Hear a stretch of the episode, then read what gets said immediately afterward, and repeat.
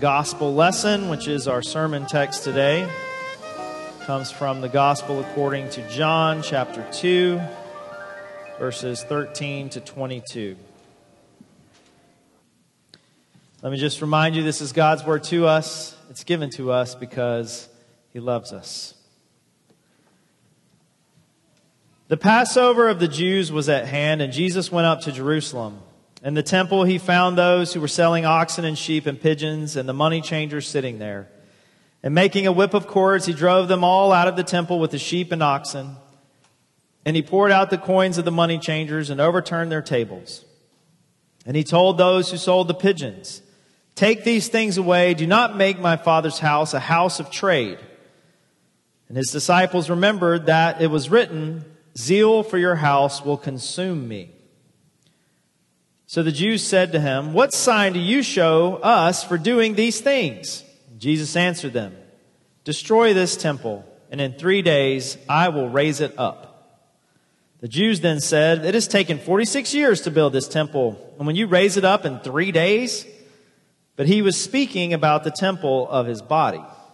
So when therefore he was raised from the dead, his disciples remembered that he had said this, and they believed the scripture and the word that Jesus had spoken.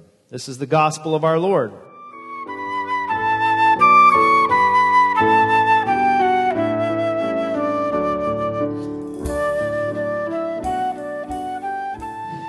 Jameson was really bummed that he couldn't be here today um, because it broke a very important streak to him. He had never missed a Sunday due to sickness in 18 years of ministry here in Brooklyn. So he was really bummed to uh, finally have that Iron Man streak uh, come to an end. He was also bummed because, at least he claims, so he says, that uh, he was going to preach the shortest sermon he's ever preached in a long time.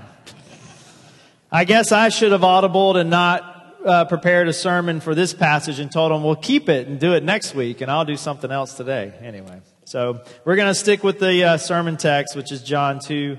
13 to 22. And before we dive into that, let me pray for us. Heavenly Father, we do ask now that as we come uh, to your word, uh, as it has been read and now as it, has been, it will be preached, we ask that you would uh, speak to us, that you would uh, remove all obstacles and barriers uh, in the way of being able to hear your voice, the voice of love, because that is the voice that we need to hear above all others. And so we pray that by your Spirit you would be with us now. In Jesus' name, amen.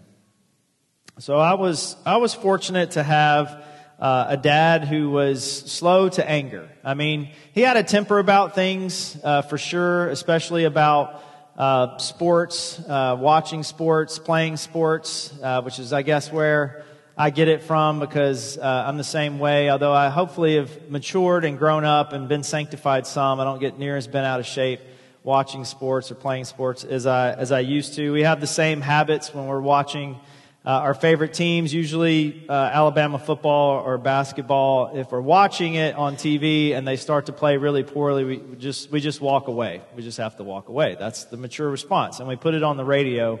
Some something about listening to on the radio is not as upsetting to us as watching it live or in person. But at any rate, uh, my dad was slow to anger. Uh, he didn't really get too angry about things, or it really took a lot. But I do vividly remember the times uh, when he did get very angry, and uh, it usually occurred.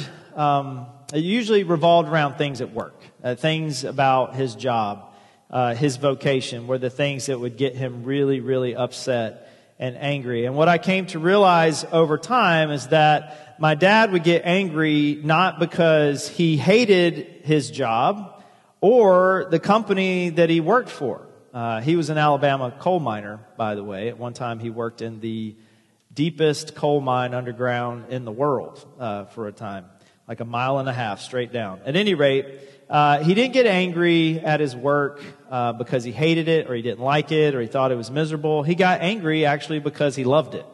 Uh, he loved his job. He actually respected the company that he worked for and he cared very deeply for his coworkers. And beneath it all, he had he placed an extremely high value on working hard and a job well done. So He got angry when these things were abused or mistreated because he loved them, not because he hated them. And I think we've all maybe seen or learned or experienced this lesson at some point in our lives as well. That often the best way to discover what a person truly loves is to pay attention to what provokes their anger. And this morning in our text, we see very clearly that our God, in the form of Jesus Christ, is one who is zealous. That in fact, our God experiences anger. Because in this story, Jesus is not meek or mild. He does not patiently ask these sellers of animals and the money changers, hey, if you don't mind, you know, could you please just take your business somewhere else and not, maybe not do it right here? Like, that's, that's not his response. He doesn't organize the disciples into a nonviolent protest, a sit-in, or something of that nature. He does not submit peacefully to the Jewish leaders and religious authorities when they come to confront him over his actions. In this passage, he doesn't do any of these things. And it's clear that he is angry. He is, as the disciples say, full of zeal. That his zeal, in fact, has consumed him.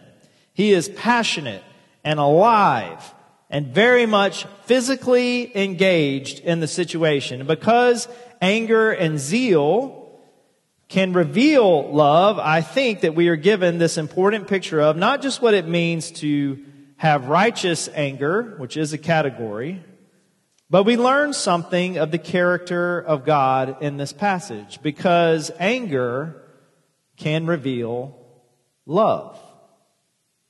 You see, the opposite of love is not anger. I know we tend to think that. Like, if you love something, you would never be angry with it or at it or with those people. But the opposite of love is actually not anger. The opposite of love is indifference.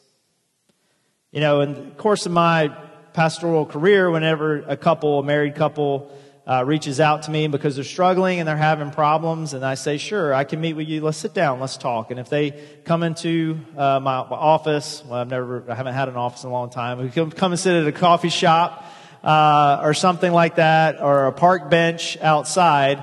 If they come and they sit down in front of me and they look like they are ready to rip each other's heads off any second, then I can, I kind of okay, we're going to be all right. There's something to work with here, right? But if they come and they sit down and they just kind of fold their arms and stare blankly ahead with like no expression on their face and they don't look at each other, then, then I know, uh oh, we got problems because they've moved past being angry with each other to just being indifferent towards each other. And once you're indifferent with someone, it's a lot harder to come back from that. You see, the opposite of love is not anger. So, we learn a lot from seeing our Lord and Savior get pretty ticked off about something in this passage today. So, there's three things that I want us to see about the zeal of our Lord. That the zeal of our God is intentional, God's zeal is self giving, and God's zeal is love. So God's zeal is intentional, self-giving, and love. So the zeal of our God is intentional. So in order to see that, I want you to understand the context of what's going on. At the beginning of this passage, John tells us that Jesus and his disciples have made their way to Jerusalem. It's really interesting that John actually includes this uh, very, uh, just sort of, uh, I don't know what to call it, like uh, sort of eye-opening passage about Jesus immediately after Jesus was at the wedding feast in Cana, where he turns the water into wine when he's the life of the party and like you know everything's celebratory. It's like the very next scene. Now he's you know like he's not calling the cops; he is the cops, shutting things down. Uh, at any rate. Uh, they didn't just go up to Jerusalem at any time of the year. They went up at the time of the Passover, the time when every faithful Israelite male was required to present themselves at the temple and to offer a, sacri- a sacrifice. All right. So this is the time of the year when the population of the city of Jerusalem doubled or even tripled in size as people from uh, Israel streamed up from all the little towns and other cities that dotted the landscape of Palestine, as well as much of the Mediterranean world, and they made their way up. They ascended the hill up to God's city. If you were here last summer, you remember we did the Psalms of Ascent. Remember that? So this is that time of year, one of these great feast moments in the time of Jerusalem when people were literally traveling up to God's city and God's house. And then Jesus just didn't go to any place in Jerusalem. He went to the temple. He went to the heart of the city that the Jews held to actually be the center of the entire world because Jerusalem was the place their God had set apart as his own dwelling place. And the temple at the heart of Jerusalem, God set as this very special dwelling place in the temple itself. So it's important to see that Jesus is going there is not just accidental. It's not happenstance. There wasn't a more public setting that he could have picked for a Jew uh, than the, this time in the courts of the temple during the Passover. So this wasn't accidental. This was a very intentional decision by Jesus to go to this place at this time. And when he arrives, he takes in the scene, but you see in the passage, he doesn't immediately just start flipping tables and shouting at people. He doesn't do that. He takes it all in. He sees what's going on. He's not impulsive. In a very deliberate way, he then leaves. And he goes out to the marketplace, I guess. I don't know where else he would have got these cords, but he goes out and he finds these leather cords and he sits down and he starts to braid them together. Right? So he sees everything that happens. He doesn't just flip out in the moment. He goes, he goes out, he finds these cords and he sits down and he starts braiding them together. I just have to wonder, like, what are the disciples doing at this moment? You know, he's sitting there and he's braiding these things together. I mean, they're just sort of like, uh, Jesus? What's going on, man? Like, you know, what are we doing? And then, at least in my imagination, he, Jesus jumps up like Indiana Jones and, you know, cracks this whip. And they're all like, whoa. And, you know, he's like, well, you're going to learn today. Follow me, you know. And he, um, he goes back to the temple and then he uses this handmade whip that he very intentionally makes himself. And he drives out all the people selling these animals and exchanging money. In contrast to the way that I usually experience anger and zeal in my own life, the zeal of God, the zeal of our Lord is not reactive. He doesn't just react to the situation and impulsively get upset, get angry, and like, ugh, lash out and do something. Instead, Jesus' zeal is very intentional. And I think that's important as we make our way through the rest of this picture of seeing what makes God angry and what is God's anger like. So the zeal of our God is intentional, but it's also not self serving. The zeal and the anger of our Lord is self giving, it's sacrificial. So what, what did he find? What, what was going on that made him so upset? So he sees people selling oxen and sheep and pigeons, and there are people changing money, exchanging money from one form of coin for another. So what's going on there? Well, what, what's happening is this. If you were an Israelite worshiper, when you came to the temple, you were required to offer a sacrifice for your sin, for your sins. So let me explain. So folks were, like, like I said earlier, they were traveling from all sorts of places. Uh, some from very far away to go up to this major high holy feast in Jerusalem. So especially if you were coming from far away, you might not bring the animal that you're going to offer to sacrifice with you because travel back then, you know, was not easy. It was dangerous. It was hard. It was laborious. And so instead of having to keep this animal alive for the whole journey, you would just not bring it with you. You would get it once you got there. Right? So that's one thing going on. But once you got there, you had to pay for this animal. And a lot of times you would have to exchange currency from where you were coming from to the local currency. And there was all sorts of these temple taxes and other things that I won't get into. But at any rate, you had to have the right coin. And maybe you couldn't use Roman coin. Maybe you had to use a different type of coin. So there were money changers there to exchange your currency into local currency and pay temple taxes and all those sorts of things. Therefore, there was this great opportunity for profit. Like good New Yorkers would see this situation be like, ha ha, cha-ching, like we can make some money here. Especially the religious leaders and the temple authorities. So they were capitalizing on this moment. And of course, I mean, come on. Of course, they were upcharging for the pigeons and the doves and the oxen and sheep or whatever. Like, well, you know, you didn't bring it with you, or you're going to pay more when you get here. And of course, the exchange rates weren't always good or fair, and they were capitalizing on this moment. And then, and then furthermore, to really understand what's going on, you have to understand how the temple was constructed. It's basically concentric circles. And in the middle of the temple was the Holy of Holies where only the high priest was allowed to go in at certain times of year. And he could even die in there because it was so holy. And then out of that was another circle, and that was the inner court. And if you were a Jew, or if you were a certain circumcised God-fearer convert, you were allowed to go into this court. And that was actually where the, you know, all the barbecuing actually happened. The actual sacrificing of the animals and offering up the smoke and all that stuff, right? The, that's where the, the main event was going on. And then outside of that circle was the outer court, and that was known as the court of the Gentiles.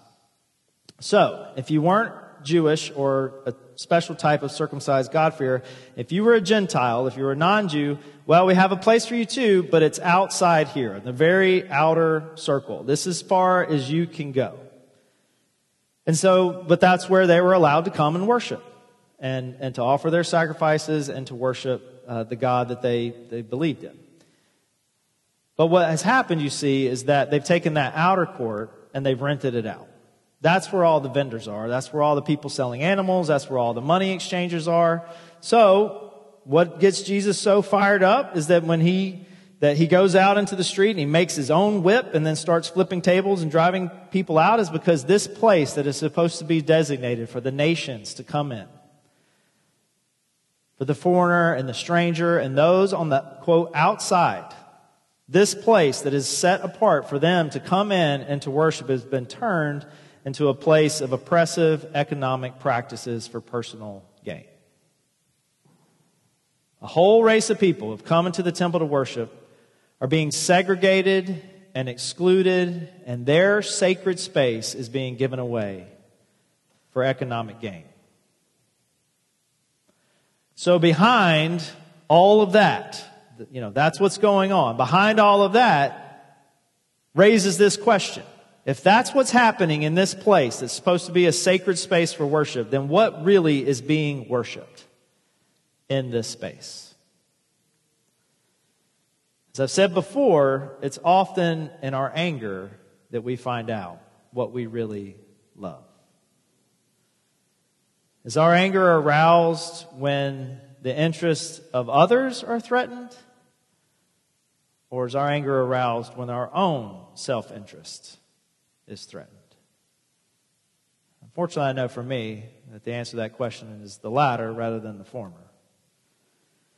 But Jesus' heart is revealed in his anger. But his anger is not experienced because he's being threatened, at least not in this moment per se, or because he's righteously defending his own honor. Rather, his anger is felt because he sees that men and women and children who have risked a very dangerous pilgrimage in order to offer their sacrifice of praise and worship to God are being marginalized in the very house of worship. And he cannot let that stand. He won't let it stand. Because the zeal of our Lord is self giving, it is not self serving.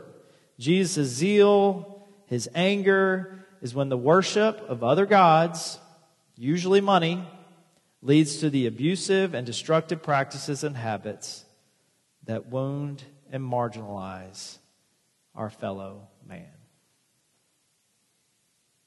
So, we see that God's zeal is intentional. We see that God's zeal is self giving and just and stands up for those who are abused and marginalized.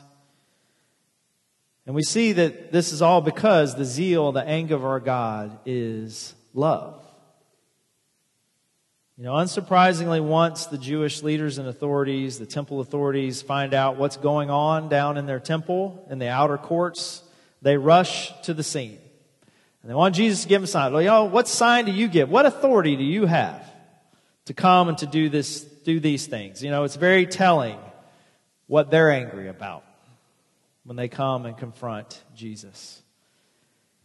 And in response, Jesus says this strange and seemingly terrible you know, honestly, kind of terrible thing to say. Destroy this temple, and in three days I will raise it up.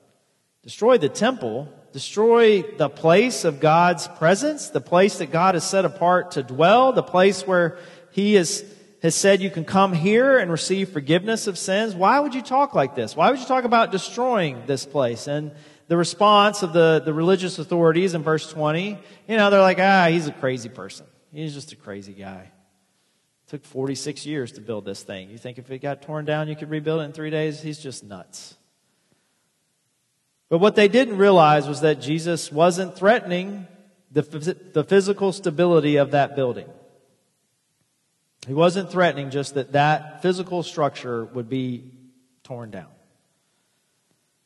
Jesus was threatening the whole system, the whole thing, the whole system of religious and political power in Jerusalem, in the ancient Near East, in the first century. That's what he was threatening. And he wasn't just making a threat, actually, he was making a promise. He was making a holy vow in a very public place, a vow that the Jewish leaders themselves are unwittingly going to participate in when they would eventually conspire to put Jesus to death. To, in fact, destroy not that physical building, but the temple of Jesus' body. Just as he dared them to do. So that three days later he could raise it again and visibly proclaim to all creation what he already knew to be true that it was in and of himself that the fullness of God's being and his presence was pleased to dwell. Not in a temple made of hands, of stone and brick, but in his body. That by his death and resurrection, by his ascension and sending of his Holy Spirit, his body would become the church it will become the true house of prayer for all nations, the true place of sacrifice as men and women are joined to the once for all sacrificial death of Jesus on a cross to the true place of access to God's life giving presence. So that as Apostle Paul would say, by this we know love, and that while we were yet sinners, Christ died for us to make us one with Him. So, I'll close with this. What do you get zealous about? What makes you angry? When's the last time you went out and made your own whip and defended the marginalized and oppressed? I don't re- recommend actually doing that, but you get the metaphor and the question. What is it then that you truly worship? Because if you are what you love, and you love what you worship, and if our anger and our zeal often shows up in what we truly love the most, then tell me, what is it that you love and worship the most? Because let me tell you, our God is zealous. He is zealous for you and for me. Brothers and sisters, you are now, you have always been the object of God's passion. You have always been the object of God's zeal, of both his love and his anger. And like any good lover, he wants you. He wants your heart. He wants your love. He wants your zeal. He wants your passion to be rightly ordered back to Him as your first love. So that in turn your heart can be full. Full of God's love. And that therefore in turn your heart can be full to turn towards your neighbor. Intentionally. Self-giving. Sacrificially. So that all will come to know the zeal, the love, the passion of our God. In the name of the Father, Son, and Holy Spirit. Amen.